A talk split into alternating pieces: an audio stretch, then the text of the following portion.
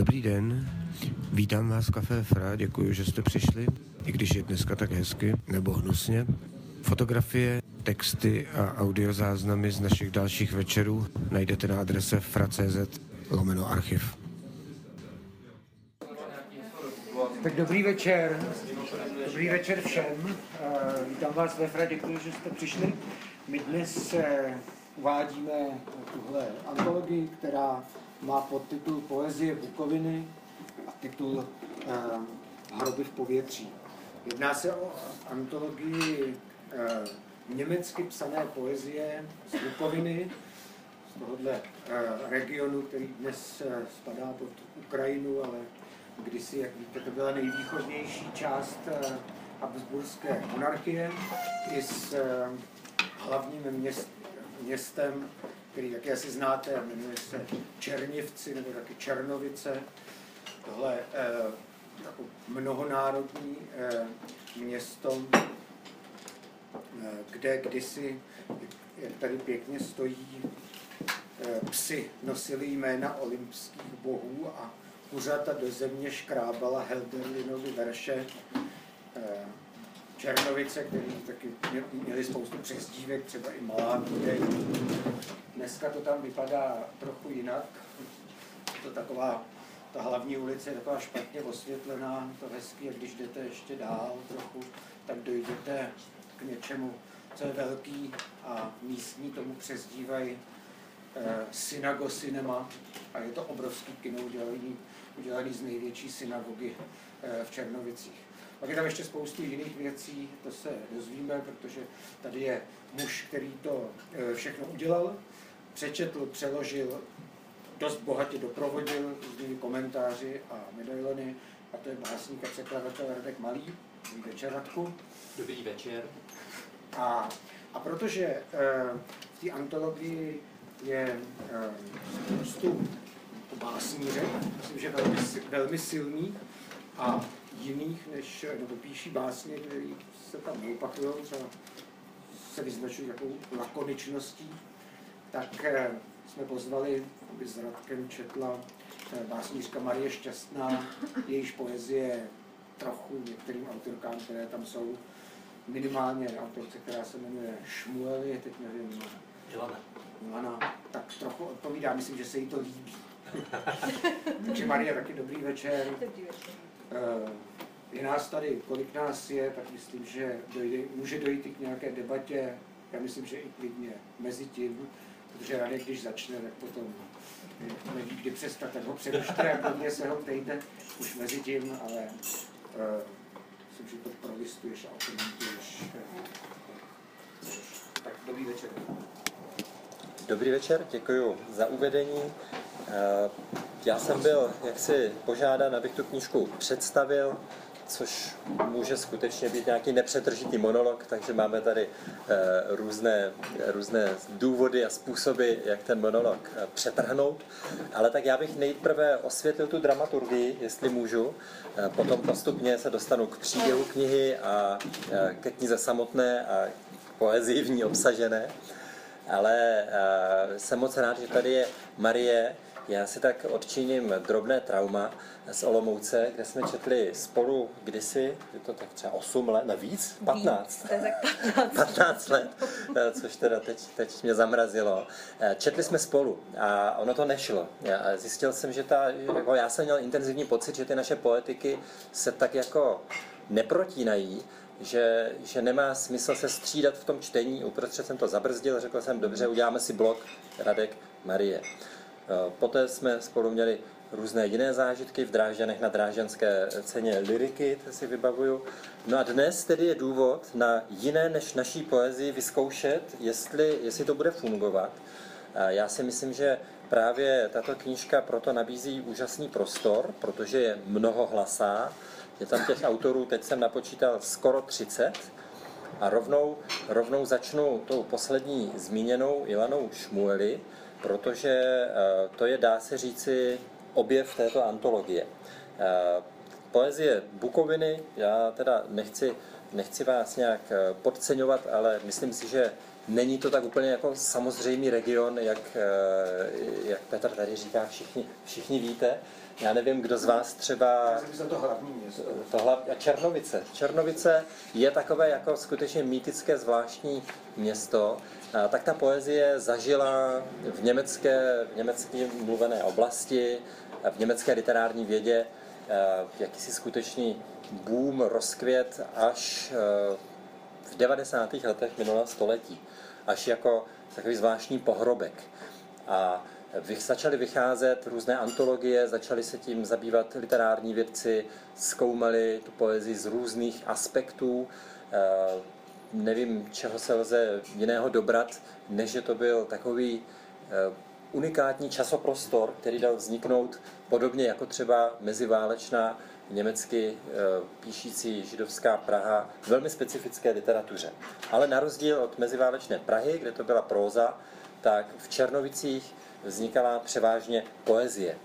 A ta situace tamního obyvatelstva byla v podstatě podobná, analogická, když si představíme France Kafku, čili byla to intelektuální menšina, která cítila, že její čas eh, jaksi nazrál a vyprodukovala pod tím tlakem eh, neskutečně zajímavou, intenzivní eh, básnickou tvorbu, která se vyznačuje kromě jiného tím, že je na jedné straně velmi moderní, protože oni byli v čilém kontaktu s Paříží, s Vídní, s Prahou, s Berlínem, odebírali nejrůznější právě časopisy, po jejich vzoru zakládali spolky, ale zároveň to byla taková zvláštní hra na tu malou Paříž nebo malou Vídeň, eh, protože samozřejmě to byla taky periferie. Byli to, byli to obyvatele eh, nemoc velkého hlavního městečka, a byly v jistém slova smyslu značně tradiční. A to je na té poezii zajímavé, že vlastně v tradičním duchu, v tradiční formě často uh, už vyvolává moderní obrazy, to, co jsme zvyklí vlastně od moderní poezie číst. No, ale vrátím se oklikou uh, k Ilaně Šmueli, uh, která ještě není v žádné z těchto antologií zařazena. A je to zajímavý důkaz eh, toho, jak ta poezie může být živá i dnes. Ilana Šmueli je eh, autorka, která začala psát ve svých, počítám tak 80 letech. Eh, to je docela známá situace tady těch lidí, židů traumatizovaných holokaustem, že vlastně je, je umlčelo, jak si ta, ta situace společenská a oni až postupně, s odstupem řady desetiletí, eh, začali rekapitulovat, vzpomínat a eh, ta poezie z nich vytryskla skutečně až, až třeba v takto pozdním věku. Ale Ilana Šmueli zároveň byla poslední milenkou Paula Selana. Paul Celan je rozhodně nejznámějším skutečně světovým básníkem, který z tohoto regionu vzešel. Eh, nicméně ještě v době, kdy on přebíral už jednu z prvních hlavních cen to byla, myslím, ta brémská literární cena, tak eh, si všichni mysleli, že to je jakýsi, no to, to, on tehdy o sobě tak jako vyprávěl, že si o něm myslí, jakýsi podivný žid od někud z nějakých končin Evropy, nikdo neví odkud. Tehdy skutečně v těch 50. letech ještě Bukovina úplně zmizela e, z literární, ale vlastně i z té e, geopolitické mapy. Takže z takovéto ztracené varty, z takovéto zvláštní regionu, ta poezie prosákla prostřednictvím Paula Celana a později druhé, řekněme, nejznámější autorky Rose Auslanderové do poezie německé. Eh, ale až později se zjistilo, že tedy nebyli jenom tito dva, že těch autorů tam byla celá řada, že ta jejich poezie možná není natolik světová, ale rozhodně svým způsobem unikátní. A Ilana Šmueli, jak jsem říkal, poslední milenka Paula Selana z 60. let, přes to, co zažila, oni se setkali uh, už jako uh, skutečně zralí, dospělí lidé v Izraeli, kam ona emigrovala, eh, tak eh, to všechno si schovávala a vydala nejprve eh, nějaké memoáry, později vydala nenápadně v skrytu dvě sbírky poezie. A to je, to je poezie, která v žádné z těch antologií tedy zatím zachycena být nemohla, takže v tomto duchu jsou hroby v povětří unikátní, protože mapují tu poezii asi skutečně v celistvosti, protože Ilana Šmueli zemřela před několika lety asi jako poslední eh, svědek tady té zvláštní kulturní symbiózy. Tak, eh, my jsme se s Marí domluvili, že ona bude zastupovat ten, ty ženské hlasy, tak že by, že by zazněla Ilana mm-hmm. že to mhm. takhle dramaturgicky ovlivňuju, nevím, jak to máš připravené. Našla.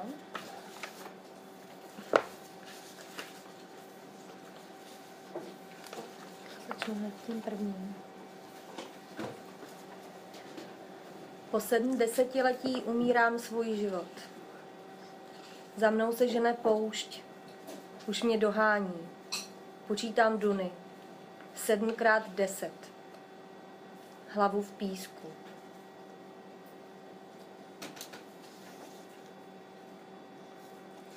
Tady má jenom tři texty, můžu rovnou...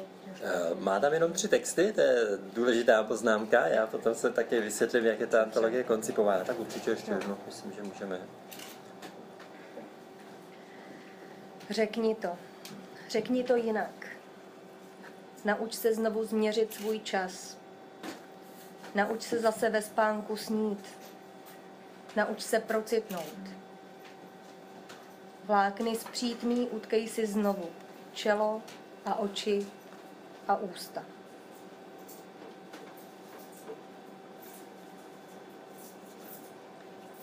Já bych navázal básní Paula Selana, eh, který ale, ale ranou básní. On, on se stal uh, světoznámým autorem svými sbírkami, uh, které formuloval až poté, co úplně v sobě popřel svoje začátky. To je nesmírně zajímavé. Paul Celan začínal skutečně jako víceméně regionální básník, do značné míry epigon svých třeba spolužáků. Tam bylo, tam bylo dokonce zvykem uh, v rámci jejich gymnaziální třídy ze které vzešli hned tři básníci, dělat si jakási básnické soutěže, takové básnická cvičení, kdo třeba lépe přeloží Shakespeareův sonet. A e, ta poezie je velmi zvláštní, protože je plná citátů, odkazů na tvorbu jich samotných. A později se velmi i řešilo, dokonce soudní cestou, což byl takový velmi zvláštní soudní případ, asi první, ojedinělý v tomto případě, nakolik je Selanova poezie originální, jestli náhodou někoho nevykrádá, od někoho neopisuje. A to ještě to ještě eh, Claire Golová, která ten eh, soudní spor zapříčinila, netušila, že vlastně skutečně v mnohem má pravdu, ale tam se řešila vůbec otázka míry originality básnického textu jako takového. Tak vedle Ileny Šmuely nechejme zaznít rané básně Paula Selana. Na druhé straně. Až za kaštany začíná se svět. Odtamtud v noci vítr přicházívá v oblačném voze. Kdo si čeká jej? Toho chce přenést přes kaštany, zpívá, je u mě osladič a náprstník, jen se mnou věj, až za kaštany začíná se svět. Tu cvrčím tiše jako kobylka, tu zadržím ho, tu se bránit musí, mé volání ho objímá. Ten vítr v mnoha nocích vyslechnu si, zde dme se dálka, tebe tíseň má, tu cvrčím tiše jako kobylka. Noc dnešní nebude-li k světlu zpět a vítr znovu přijde nepozvaný.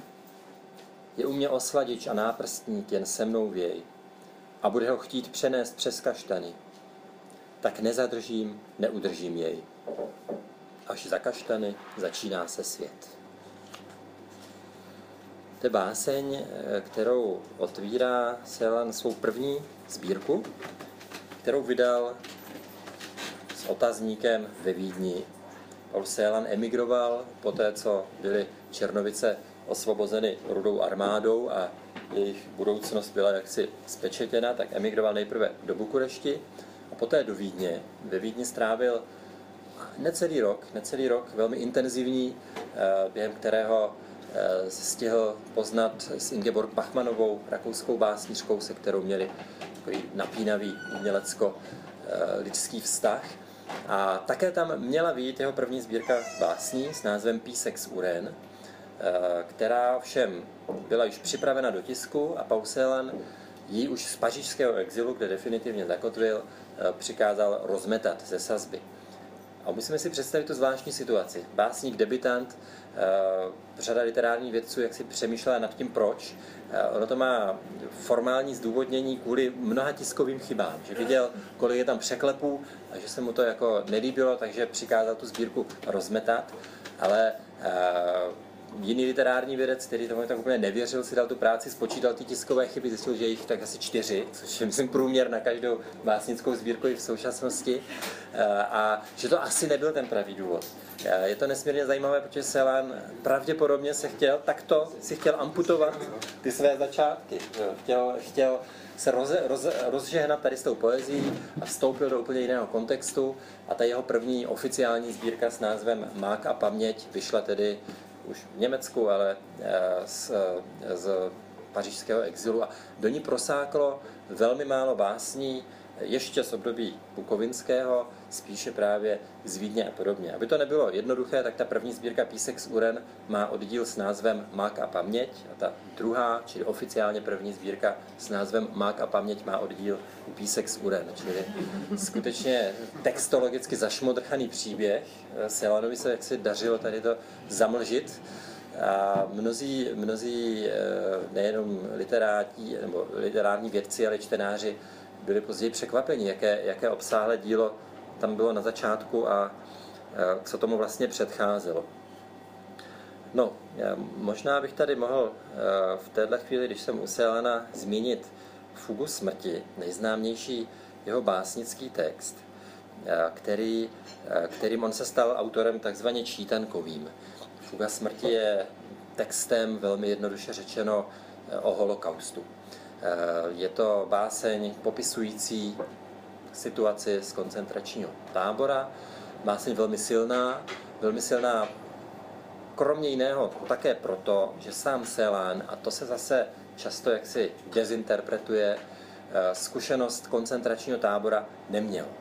Eh, tam za druhé světové války, když byly Černovice v kleštích několika front, tam, tam je docela zvláštní situace, oni byli nejprve, tam vtrhla rudá armáda a rudá armáda započala s deportacemi židů, nikoli, nikoli fašisté, ale rusové. Eh, potom tam jaksi útočili z druhé strany fašisté, ale nikoli němečtí, ale zejména rumunští. No a poté zase rudá armáda se toho eh, chopila a to dílo zkázy v podstatě dokonala. Tam bylo zřízeno ghetto, ze kterého byli postupně deportováni eh, obyvatelé a nikoli do klasických jak se to řekne, Vernichtungslager, nevím teď ten český ekvivalent, vyhlazovací tábory, ale byly to víceméně velmi drsné pracovní tábory. A takže, takže Selan sám ani nemohl mít jaksi úplně přesnou představu o, o tom, jak to, tam, jak to vypadalo, ale pro ně bylo takové mýtické místo, doufám, že tady dojde na některou z těch básní, za řekou Buk, Jižní Buk je řeka, která už je ještě více na východě v Ukrajině a za ní byly tedy ty tábory, kam kromě jiného byli odvlečeni Selanovi rodiče. A to už je takový mýtus, který se k tomu váže, že Selan sám se té noci, kdy oni byli odvedeni, odvezeni, s nimi pohádal, doporučoval jim jiné místo k úkrytu, než které představovali jejich dosavadní byt. Pohádali se, on odešel, vrátil se druhý den a rodiče už neměl.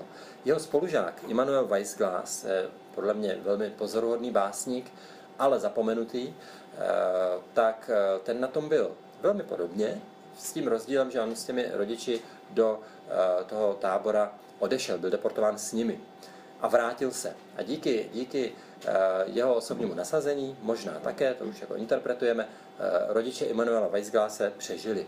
Selanovi rodiče nepřežili, byl z něho jaksi naprostý sirotek, nejenom rodiče, ale celá rodina byla vyvražděna a on sám se protloukal tak, jak to šlo, ale přímo v koncentračním táboře nebyl. Na sklonku, na sklonku uh, druhé světové války se mu dostal do rukou, a to už je velmi nová jaksi informace, která to vysvětluje, novinový článek, uh, který popisoval poměry v jednom reálném koncentračním táboře u Lvova, čili někde úplně jinde. Byl z takového jako propagačního letáku Rudé armády, aby, aby si lidé udělali obrázek o tom, jak to, jak to vlastně vypadalo. A na základě tady tohoto novinového článku a jedné básně Immanuela Weissglase vytvořil svou velmi slavnou fugu smrti, která se stala tím čítankovým textem. Čili vlastně je ten text z části inspirovaný někde jinde. Já možná nejprve přečtu báseň Immanuela Weissglase, Potom bych poprosil, jestli bude možné pustit eh, Selanův přednes. Máme tady na to techniku, čili, ale za chvíli. Nejprve, nejprve teda přečtu básničku, eh, potom Selana a potom bychom mohli Fugu smrti nechat zaznít jako naprosto zásadní text, který vznikl ještě v Černovicích. Zbytek toho příběhu vám řeknu potom. Tak. Immanuel Weissglas, on. Zvedáme hroby do vzduchu, tudlíce s dítětem, s ženou, kde nám dáno být. My kopem, jiní stojí fidlajíce, hloubí se hrob a musí zatančit. On chce, ať smyčec křeše z těch střev jiskru, ať je tře přísný jako jeho tvář. O smrti hrajte, o německém mistru, jen štáhne zemí jako mlžný šlář. A když krev ze dne příští do šírání, zaťaté ústa otevřít stoj sem, jak rakev úzký jako umírání. Takový kopu vzdušný dům nám všem. On básní, když si v domě hraje z hady, jak Markerčin vlas v Německu se tmí. Hrob v mracích není těsný, nemá vady. Smrt byla tady, mistr německý. Poprosím Selanův hlas z nahrávky.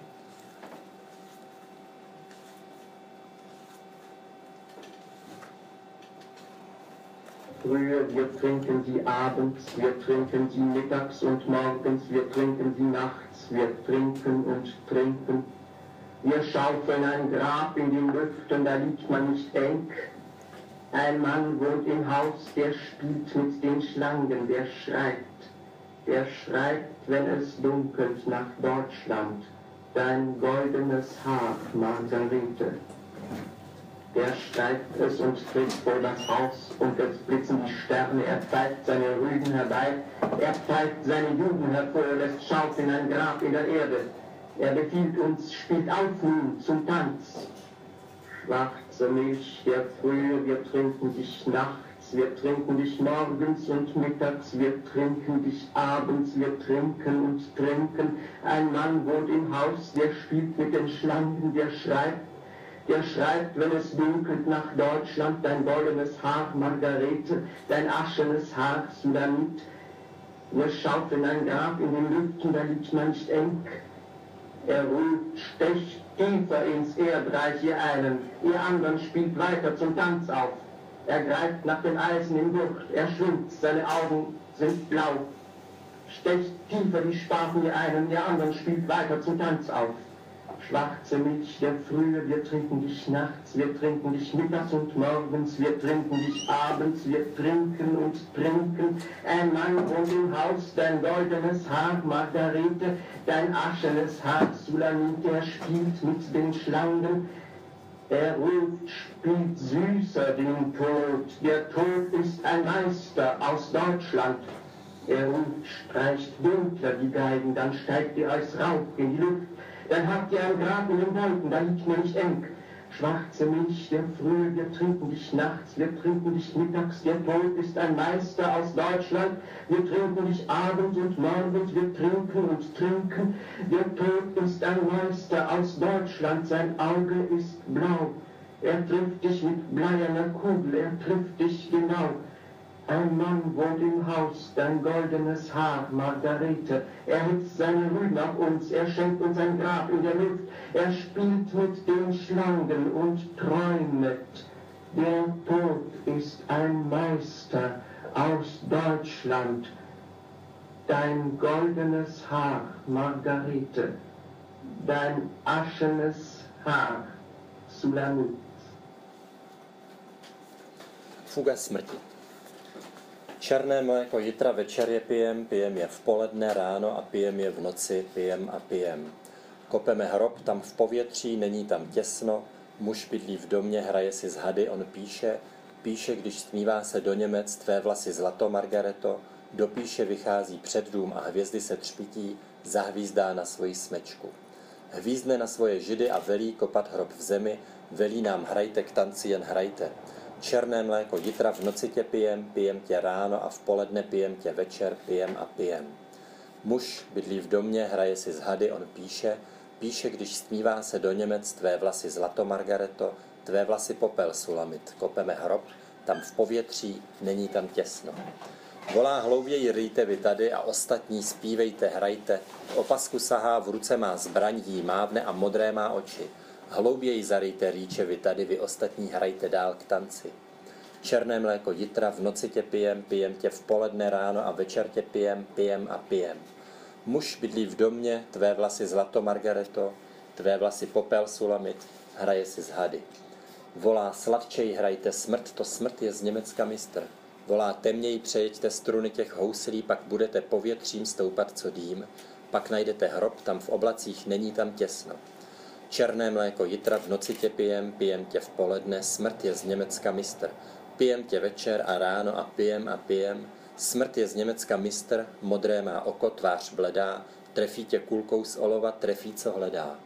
Muž bydlí v domě, tvé vlasy zlato, Margareto, štve svoji smečku na nás a dává nám ve vzduchu hrob, hraje si z hady a sní, to smrt je z Německa mistr, tvé vlasy zlato, Margareto, tvé vlasy popel, Sulamit.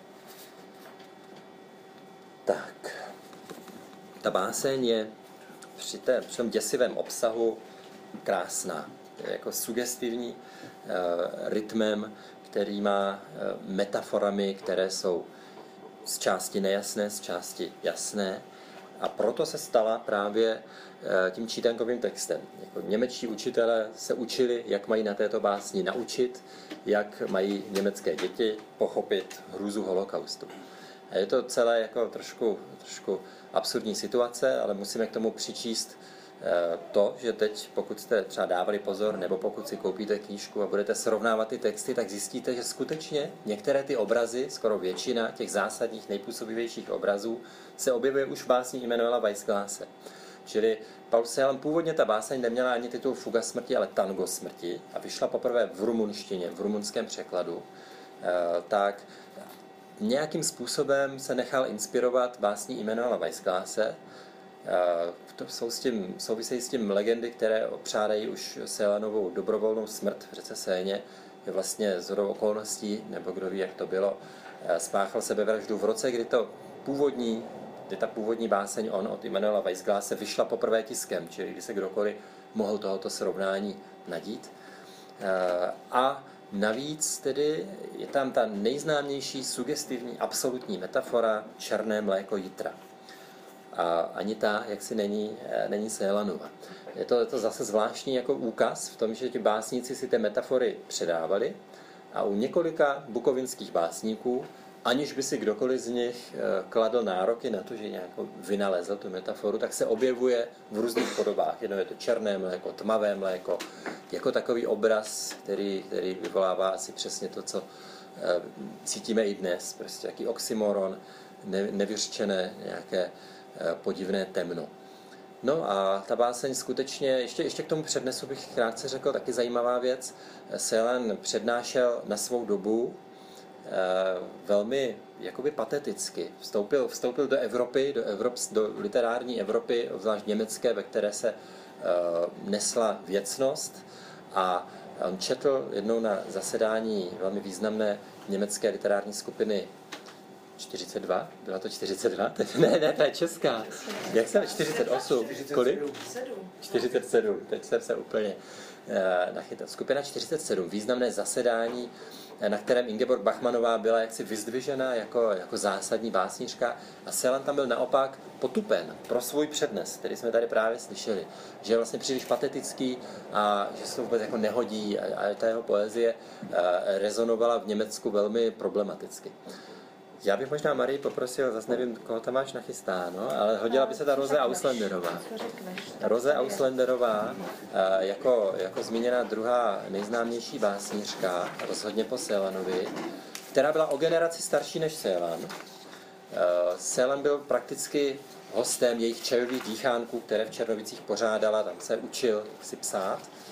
A Roze Auslanderová opět psala už třeba ve 20. 30. letech takovou tradiční poezii. Poté, co zažila a přežila holokaust, tak se odmlčela a v 60. letech začala psát znovu už v německém exilu eh, poezii úplně jiného charakteru, která eh, velmi oslovila jaksi německy čtoucí publikum, ale i české, protože vedle Selena je to jediná autorka, která má v češtině samostatný výbor. Tak, já jsem si tady jako první založila uh, text napnuta nikam. Do nikam vlákna napnutá a my ranění vládku ve tkání jsme zhoře. Vzor na šedivém podkladě se sklí, jak černá vůle poručila spoře. Červeň, modř, oranž, zeleň nelze mít. Ten obraz hanby za stehem stech roste.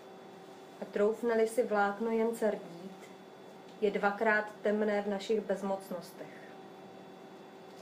Zkušená ruka kata přece jen z bolesti látku pevnou jako líčí a z ní pak šaty, jež se tělu příčí. Kdo bratrem zdál se stojí odvrácen. Bezstarostnost jeho pohled zdobí přes masku této pohaněné doby.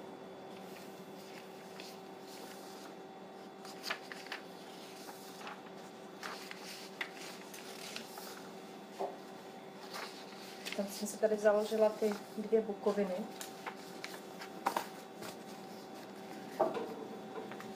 Takže bukovina.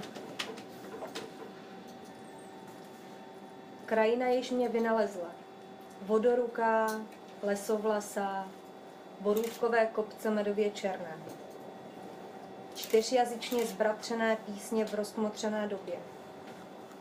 Roky proudí, rozpuštěny k uplynulému břehu.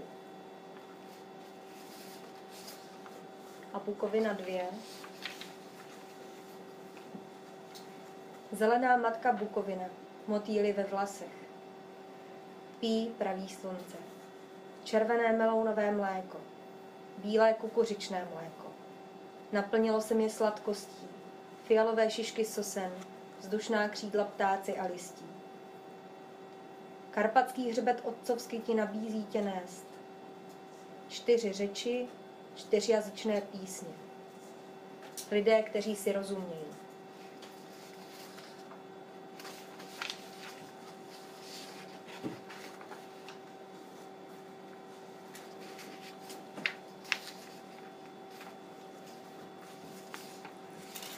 Slepé léto.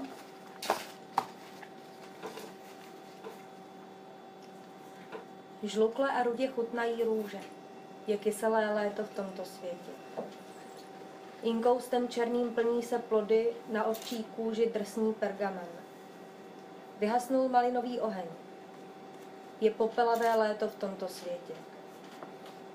S pokleslými víčky lidé chodí po rzivě růžovém břehu sem a tam. Čekají bílou holubici s psaním, z cizího léta v tomto světě. Po mostě z pedantského kovu lze chodit jenom pochodovým krokem. Vlaštovka nenajde svůj jich. Je slepé léto v tomto světě.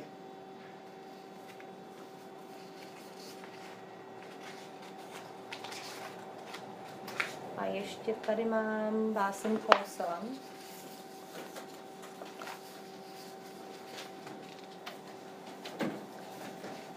Hermetickém tichu pohřbeno jeho krvácející slovo, z pouzdra srdce vytlačeno, neseno na křídlech černých jak hvězdy, rozpíná bodavé světlo.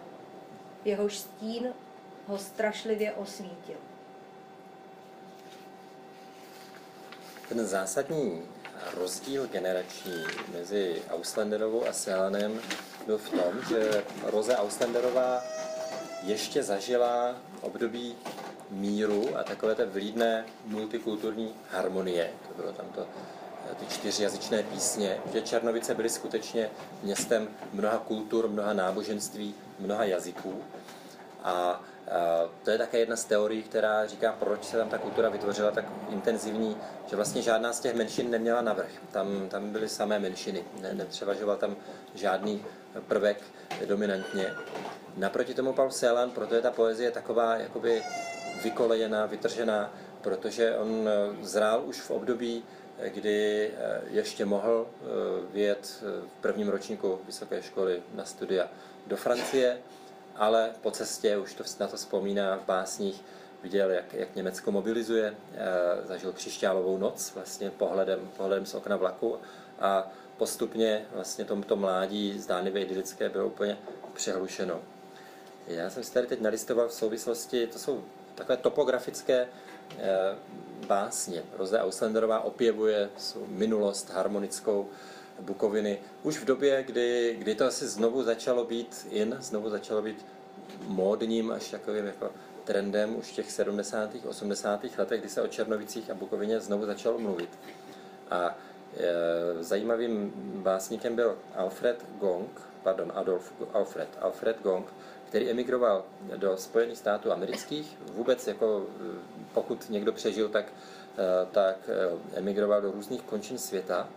A on s nimi nechtěl nic mít, nechtěl nic mít vlastně s tou enklávou kulturní, psal pouze své specifické básně, takové hodně prozaického charakteru, ona je nabitá informacemi, proto si myslím, že může tady zaznít, jmenuje se Topografie. Na hlavním náměstí roku 1918 rozdupal kamenný zubr CAK dvojhlavou orlici. Hlavy konňů před kočáry kolem na to byly příliš velké.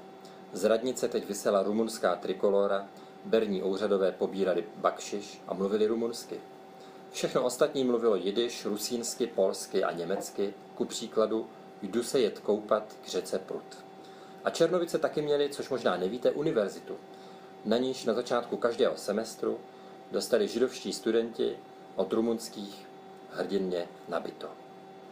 Jinak byly Černovice příjemné město. Židé se dávali u Friedmana na tribou a pyrohy, Rusíni prolévali hrdla v nálevnách a pajzlech, Rumuni popíjeli zejména v Lukulovi, kde, jak lze předpokládat, i mladý Gregor von Rezory mocně usrkával ze své čtvrtky vína Kotnary. Nesmíme zapomenout na park, ve kterém se o nedělích, o svátcích zbližovali vojáci se služkami při vlasteneckých marších. Přes týden sem chodili za školu gymnazisté, příležitostně jste u Tulipánu mohli potkat studenta Paula Selana se svazkem Trakla pod paží. Tak to šlo jakž takž v klidu do roku 1940. To pokojně přišli Sověti z tanky a osvobodili severní Bukovinu. Rumuni se spořádaně a bez kapitulace stáhli do menších hranic. Etnické Němce to vábilo do říše. Židé s rostlejší smístem zůstali. Polovina jich pošla v Novosibirsku, druhá půlka později v lágrech Jona Antoneska. Vtrhla sem step a vyvěsila vlajku svojí kultury. Hroby zůstaly nedotčené až po vzdálení úkaz. Nicméně není to dokument, je to poezie, mytizující z části, třeba taková jako drobnost, ale když tady zmiňuje eh, Paula Selana, tak v době, kdy to byl student v Černovicích, tak ještě se jmenoval Paul Ančel. To, ten pseudonym Selan přijal právě až v emigraci, možná na znamení té nové identity. A když tady byla zmíněna univerzita, tak se neodpustím faktografickou e, zmínku. Tam, kde dnes sídlí e, Černovická univerzita, to je bývalé e, sídlo tamního pravoslavného arcibiskupa, tak to je asi nejvýznamnější architektonická realizace architekta Josefa Hlávky. Čili eh, ten člověk, kterého dnes známe hlavně jako mecenáše, tak skutečně stavěl a v Černovicích má několik staveb velmi zajímavých. Existoval svého času přímý vlakový spoj Černovice Praha. Museli to být pěkné časy. Tak, no tady zazněla také severní Bukovina, to možná je potřeba rozklíčovat že skutečně ta bývalá korunní země Bukovina byla roztržena eh, na dvě části, na severní a jižní Bukovinu. A teď už bych taky mohl začít o tom, jak jsem se vůbec dostal k, té, k tomu tématu.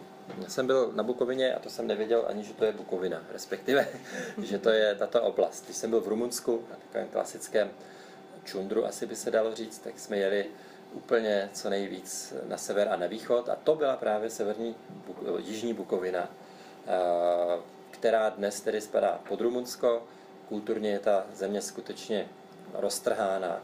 A co tady říkal Petr, to je nesmírně zajímavé, protože já to znám jinak. Tam ta bývalá synagoga, eh, mě říkali, že se tomu říká synemagoga. Ještě, ještě jako ty dvě slova dokázali zdrcnout dohromady do toho, jako děs, do té děsivé metafory synemagoga. Já jsem se do Černovic vydal o mnoho let později, než jsem v té Jižní Bukovině, už s tím záměrem podívat se na to město a napsat něco o kulturní jedinečnosti, zprostředkovat to českému čtenáři.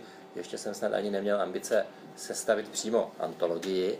Měl jsem to štěstí, že se mě tam ujal profesor Petr Rychlo, což je, byť Ukrajinec, tak skutečně jako velmi e, zásadní postava toho, že, že tady ta literatura tam vůbec ještě má nějaké místo. E, je to, je to i politikum. Je to i politikum to, aby mohla být tato literatura na univerzitě v Černovicích a vůbec na Ukrajině vyučována.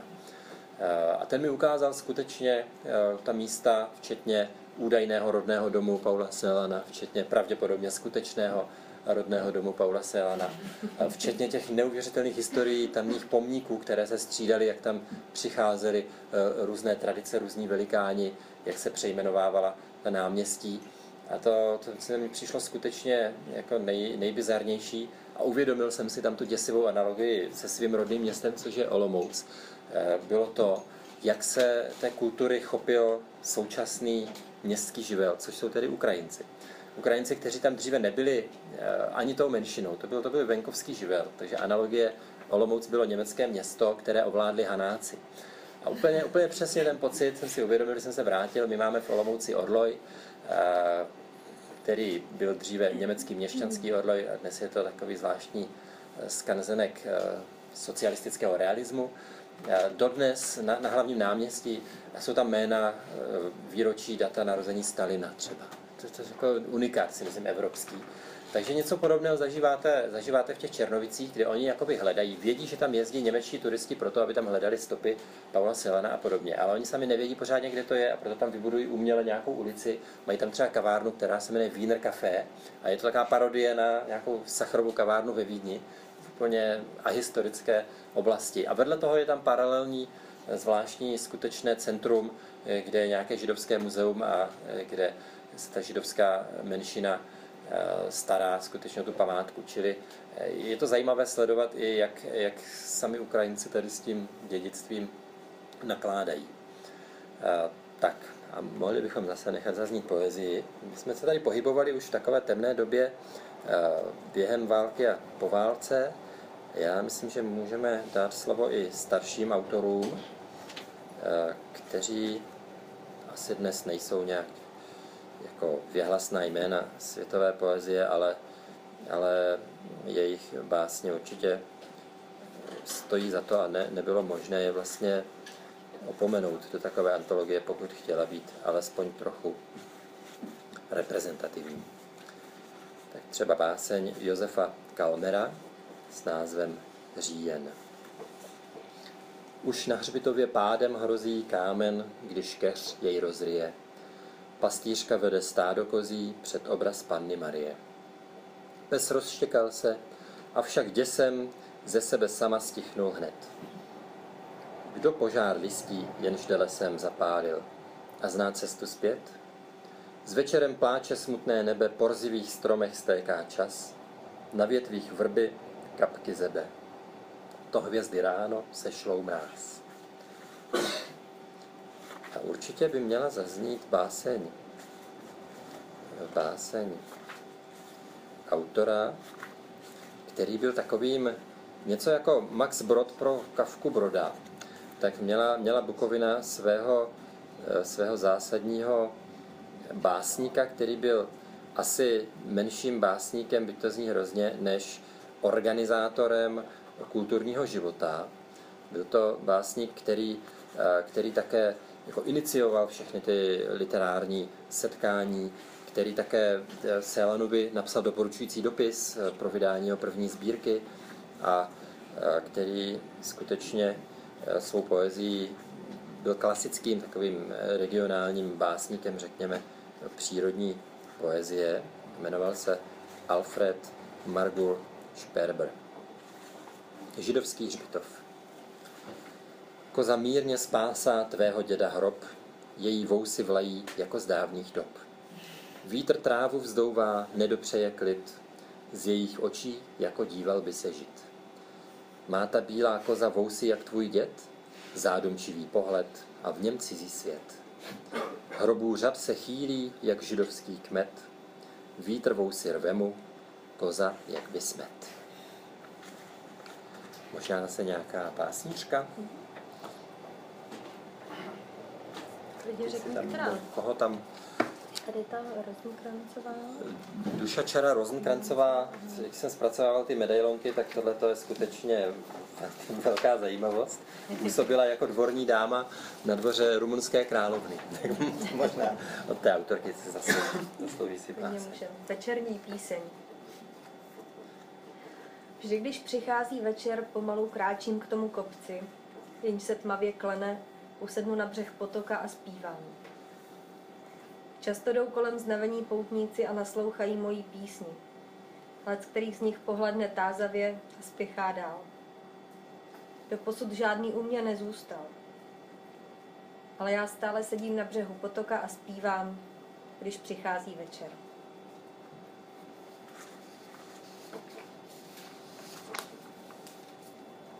Skutečně intenzita té poezie přichází s druhou světovou válkou. A tady jsou básně, které, eh, které Selan jaksi šifruje, eh, tak eh, básnici, kteří to zažili. A tím se také vysvětluje jaksi Selanova velikost, že vlastně on se dokázal na to povznést, nebo nic jiného nezbývalo. A vyslovoval to v metaforách, že vlastně ta báseň On od Immanuela Weissglase byla taková něčím až jako naturalistická, srozumitelná. A taky si všimněme v té fuze smrti, je sice velmi sugestivní rytmus, ale není tam použit klasický vázaný verš, není tam použit rým, s jednou jedinou výjimkou. Tam je jediné místo v předposlední sloce, kde se najednou eh, dvě, dva konce veršů rýmují, ale Selan začínal skutečně jako klasický básník rýmované poezie.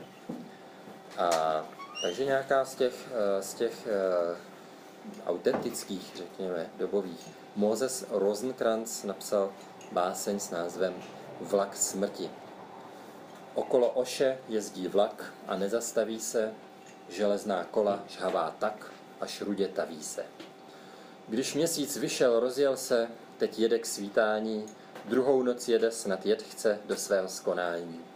Jede a duní, ječí, žhne a náklad židé jsou, smrt uvnitř slaví svoje žně, dál jede trasu svou. Ještě podobná od Alfreda Kittnera, opět báseň přímo komentující návrat, je, je datována i lokalizována do stáje Čert Vertenovka říjnem roku 1942 cestou. Z nebe se vody vylily, už na tom vlastně nezáleží. V houfu nás hnali, mlátili. Teď na nás dvou jen sláma leží. Přede mnou měla si tu byt a pode mnou si začala tlít. Ač mrtvolný puch teď tu čpí, z tupého snu mě nevzbudí. Vším brzy studená si byla, už na tom vlastně nezáleží, k bydlení se s jim nelíbila a jsme dva, kdo teď tady leží. Jak z tebe na mě přechází, nesou si sebou nákazy, s nimiž si tady na hnoji skonala v klidu, v pokoji. Zemřela smilá, já jsem živ. Už na tom vlastně nezáleží. Hůř je mi, než kdy bylo dřív. Už zítra hlína na nás leží, ty a já, stovky dalších k sobě, budem se tulit v jednom hrobě. Bez řečí budeš vedle mne, dlouho tlít do soudného dne. Tady z těch eh, teď už autorek, které, které byly silně poznamenány eh, holokaustem, tak velmi proslulou se stala Selma Mirbaum Eisingerová, jestli si ty něco vybrala, které se přezdívalo, a to jsou někdy jako úplně děsivé ty literární, literární analogie, taková jako bukovinská Anne Franková. Eh, velmi mladá básnířka, která skutečně napsala pemzum svých básní, nebylo jich mnoho eh, v koncentračním táboře v 14 letech a stala se takovou no, až po své smrti skutečně legendou. No, klidně to jsem noc. No, potom tady zacím.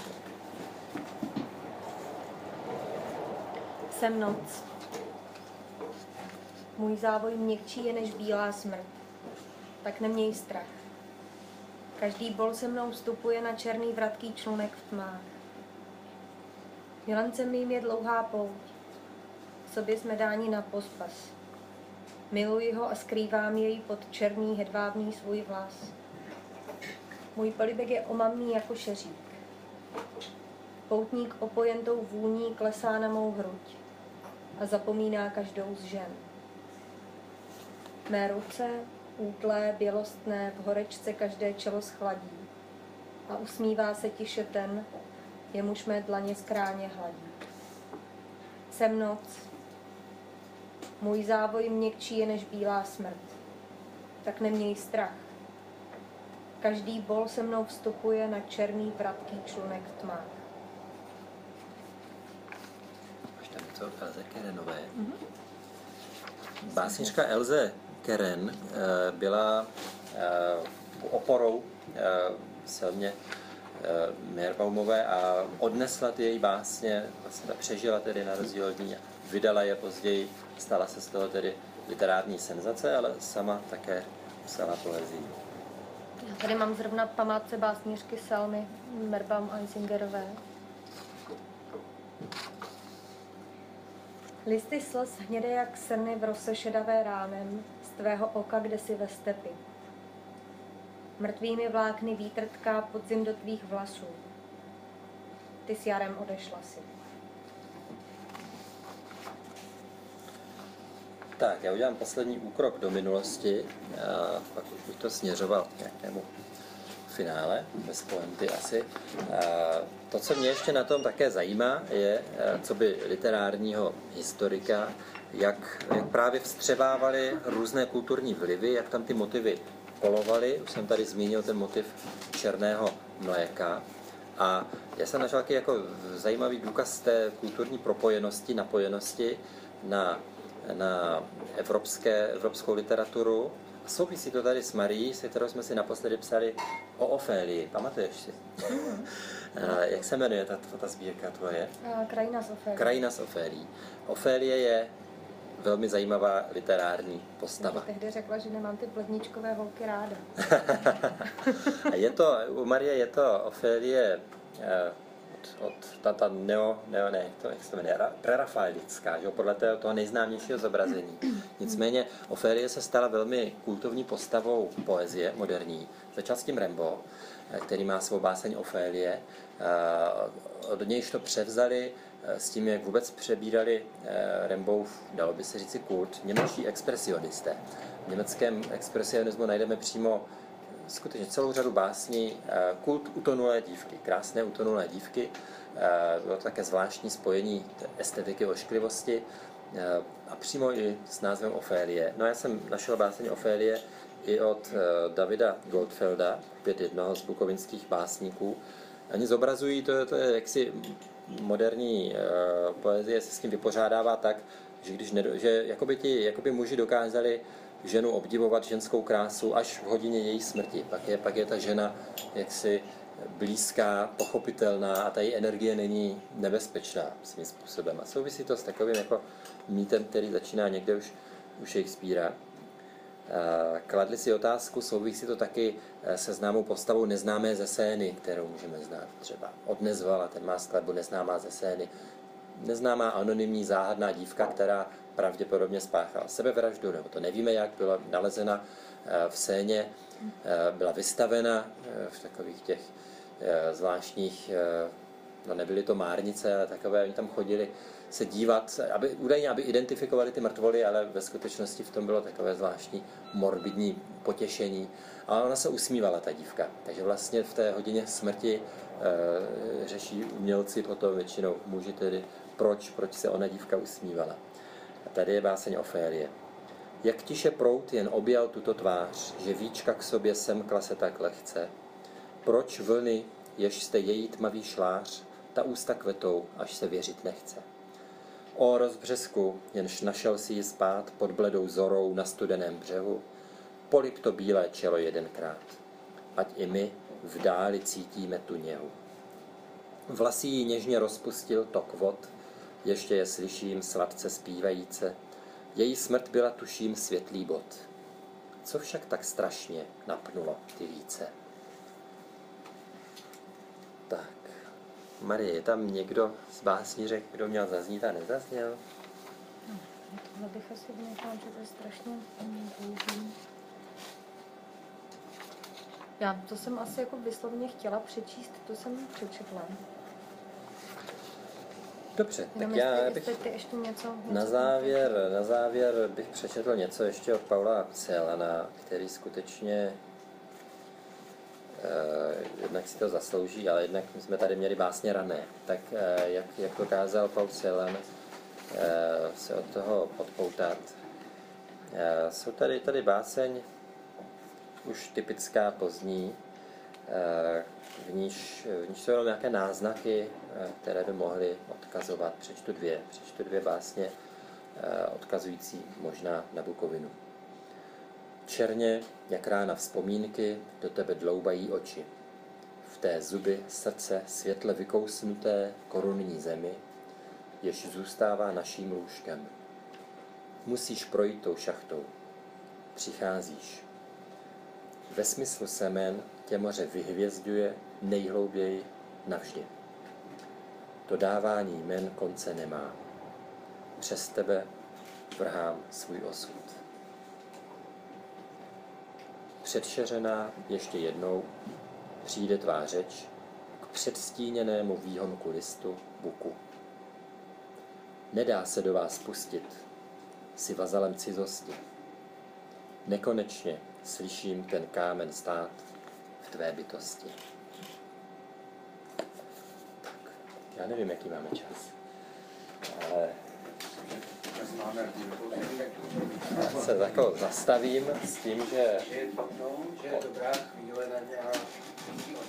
Ano, můžu odkázat na do slov v té knize, který, který to vysvětluje v nějakých souvislostech, datech, názvech sbírek a jménech autorů na medailonky, které byly velmi pracné. Jsou tam medailonky, ve kterých najdete třeba údaj typu pseudonym neznámého černovického básníka nebo eh, zemřela neznámo kdy, protože jsou to skutečně někdy detektivní příběhy, ale nepodařilo se dohledat. A zbytek vám snad mohu říci ústně, budete-li chtít něco vědět. Já- jsem se chtěl zeptat na to, jak jsi říkal, že tam jsou teda ty metafory, které procházejí z eh, jednoho básníka do druhého, jako je černé mléko, tak který jsou ještě? To, to, bys, to bys mohl vědět velmi dobře, protože tak se původně měla ta knižka jmenovat. Je to, je to metafora studny, obraz studny. Ona, ona zvláštně, já jsem ani eh, německy brunnen, znamená jak klasickou studnu, tak vlastně pramen nebo nějaké zřídlo. A tohle to bylo potřeba si taky jako vyjasnit. Studna je pro ně, do- dokonce se jako v také metafoře říká země studen v Bukovině, jako Brunenland. Je pro ně ta voda velmi silným elementem a to se vysvětluje eh, velmi jako zajímavě, myslím i přesvědčivě, jako takový mateřský princip. Kruh, kruh té studny, jako jakési lůno, zřídlo a obraz zasypané studny skutečně po té, potom, potom eh, eh, co se tam událo, tak docela opakovaným obrazem, který, eh, který se tam mm, vyskytuje. No, myslím, u řady básníků. Mně se strašně líbí, kdy, co mi na to Petr řekl, když na ten název Zasypaná studna, že jo, se to původně. Byl původní název ty antologie. Za a antologie se měla jmenovat Zasypaná studna, to zní jak výbor nějaké staroperské poezie, nebo něco, něco takového. Z 50. let. Z ne? 50. let. To mě přesvědčilo. hroby v povětří je zase další taková metafora, která... Ten hrob v povětří, to bylo vidět, že to je přesně eh, ten oblačný hrob, nebo jak tomu budeme říkat jakkoliv, tak eh, další, že oni vlastně ani nemohli být pohřbeni, že jo, jako nevědí, kde jsou, kde jsou ta místa spočinutí, takže to se tam taky objevuje často. Oni si ty, to bylo jako zvláštní, oni si ty metafory půjčovali. Já si to představuju úplně, jako, že tak jako my tady teď sedíme, že někdo něco napíše, tak si půjčím to, co se mi líbí, můžu si to půjčit pro svou báseň, že vlastně to nebyli, oni neměli ten požadavek originality v tom smyslu, jak třeba máme dnes, že vlastně jeli takové nějaké básnické školy, programy a v tomto duchu se navzájem nějak povzbuzovali. No a když o tom teda mluvíš, tak to jsem se jenom chtěl zeptat, co, co jsi chtěl naznačit tím, že Paul Celan se, eh, eh, že spáchal sebevraždu v roce, No, kdy jedna si, ano, tak eh, ano. jak se jmenoval Weissglas? Immanuel Weissglas. To je tak, že Immanuel, eh, Paul Celan trpěl eh, celou druhou polovinu svého života šíleným stihomamem. Byl skutečně psychicky vážně nemocný, byl několikrát kvůli tomu hospitalizován.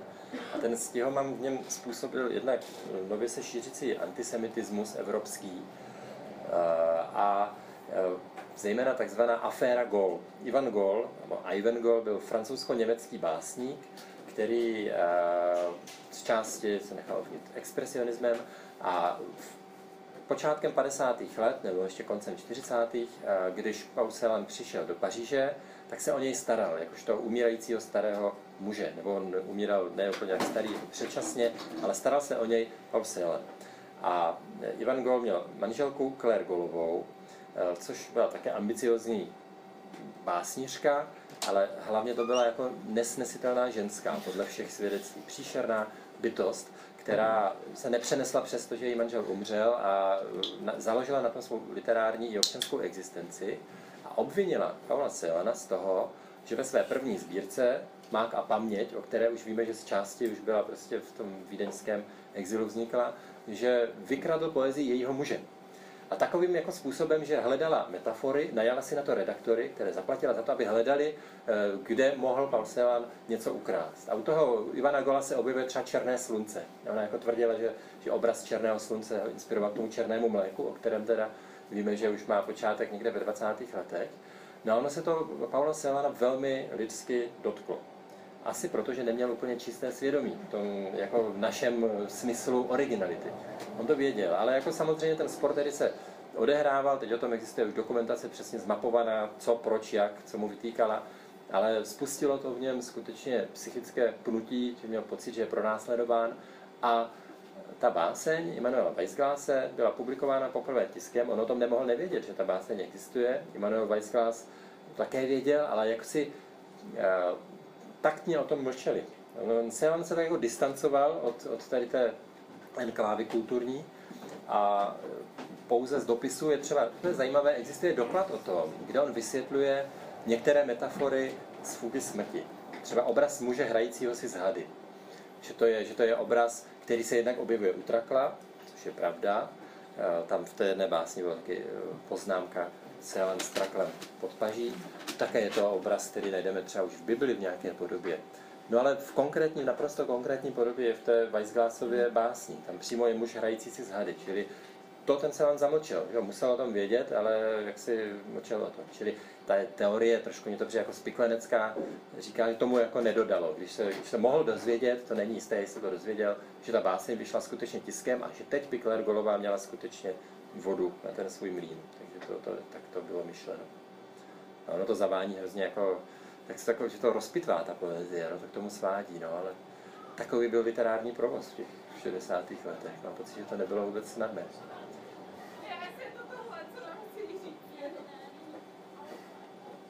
A tak jestli byl nemocný, říkáš, tak to mohl být klidně důvod, že to mohlo, mohlo to být, mohlo to být nějaký poslední. Těžko říct. Ano. Já bych ale chtěl zeptat, ale zároveň tak jakýsi paralelní vysvětlení, že třeba v bukovinské německé poezie existovala kultura výpůjček.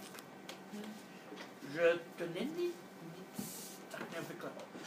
Například v maďarské poezie, celé maďarské moderní poezie, je koncept vendejšivek neboli hostující text základní součást poetické vyjádření, že každý básník vypůjčuje dokonce i velké pasáže druhého. A že je originalita v takovém západním smyslu. Já to řeknu poměrně ale že originalita v tomto smyslu není tak považován jako přednost, ale tím, že se dávají si hold těm předchozím, kteří většinou zemřeli v špatných koncích. Dokonce bych chtěl k tomu i dodat, že text, který byl publikován od Fran v anglickém překladu od Silver Barbeho, Berlin Hamlet, to má hodně z těch vypůjček. Zároveň, že Salvador Barben, který bohužel vzal život před dvěmi lety, možná štěstí tohoto svazku, který vydal v angličtině, to, to, to dnes je ve druhém vydání, just jako v Books, jen z nejsla, tak se to prodává víc než každý další bazí překlad ve Spojených státech, takže můžu tam koupit. Takže Silar Bobe měl, když se spáchal s vraždou, stipendium Paula Silána do Vídně. Ale já bych chtěl zeptat, jestli podle vás taková kultura uzavřená a dost izolovaná může být i přeložitelná tím, že se ty výpůjčky, vzájemné výpůjčky, może v těch básních nejsou kvalitní, než jsou dané především do takové svazku, když jsou vedle sebe. Z hlediska přeložitelnosti. Ano. No, to je otázka, pokud chceme, aby to vyšlo česky, tak to musí být přeložitelné. Eh, takže samozřejmě to by eh, jako ideálně taková knížka, ve které to jde trošku vysvětlit třeba v úvodu nebo do slovu. Jo. Pak už, pak už si s tím překladatel může vyhrát. Ale to je strašně zajímavá věc, protože mně se stalo i při tom překládání, při redakci s Petrem, že mi tam našel jako místa, která se jako opakují nápadně, kromě té ty rýmové pozice. Vlastně uh, jsem si uvědomil, že ten rýmový repertoár češtiny se pomalu vyčerpává. Já jsem tam měl snad třikrát slovo šlář v rýmové pozici. Dvakrát dál.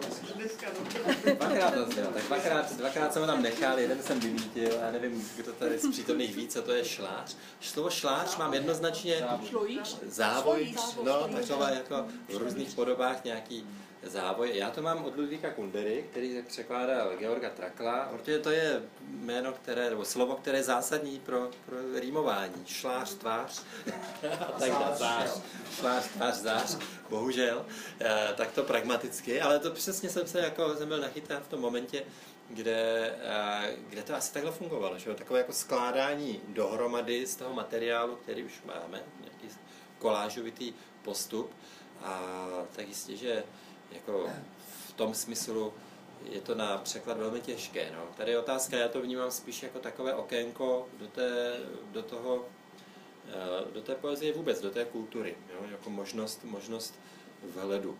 Že kdo chce dnes, tak eh, asi sáhne po německém originálu, rozhodně raději.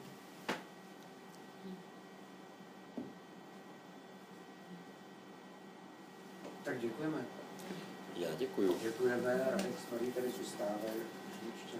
Eh, eh, mě teď jenom napadá, že eh, těch, jak jsem mluvil o tom rodném domě a jak Ukrajinci nakládají, tak je to tak, že deska Polacana je na domě jednom, ale on se narodil na domě, on se, on se narodil v sousedním domě. Ano, ano, ano. A tam se teda říká, že je to tenhle dům a všichni průvodci říkají ne. To... Ano, ano, ano. Je to jako když se provádí po kavkových jako stopách, myslím po Praze to bude podobné. aby člověk na tom pravdy pohledal. Ale to dokázal, se dokázalo, takže tam přijela nějaká skutečně až po roce 2000 pamětnice, která prostě se na to zadívala nedůvěřivě, co to tam, koho to tam objeví. Tady přece nebydla. To se, tam to šlo k přečíslování úplně jednoduše. Říkal, já jsem si tady hrála a my jsme si hráli tady No. Tam patří. Mýty, no. Tak já moc děkuji, že jste přišli. Eh, děkuji eh, Marie eh, za, za všechno, co padlo. A jestli máte čas příští týden, tady bude nevím, ne, příští týdny tady bude eh, Robert Krumhansel, který vydal eh, básně a jednu prozu Hefra a potom eh, Aneška Charvátová bude tady komentovat a číst ze tří truchlivých tigrů. A pak přijedou tři Slo, Slováci, včetně Kataríny Kunspelové, pak už bude konec roku a to tady bude číst Marek Šemělka. Tak dobrý večer. Thank you.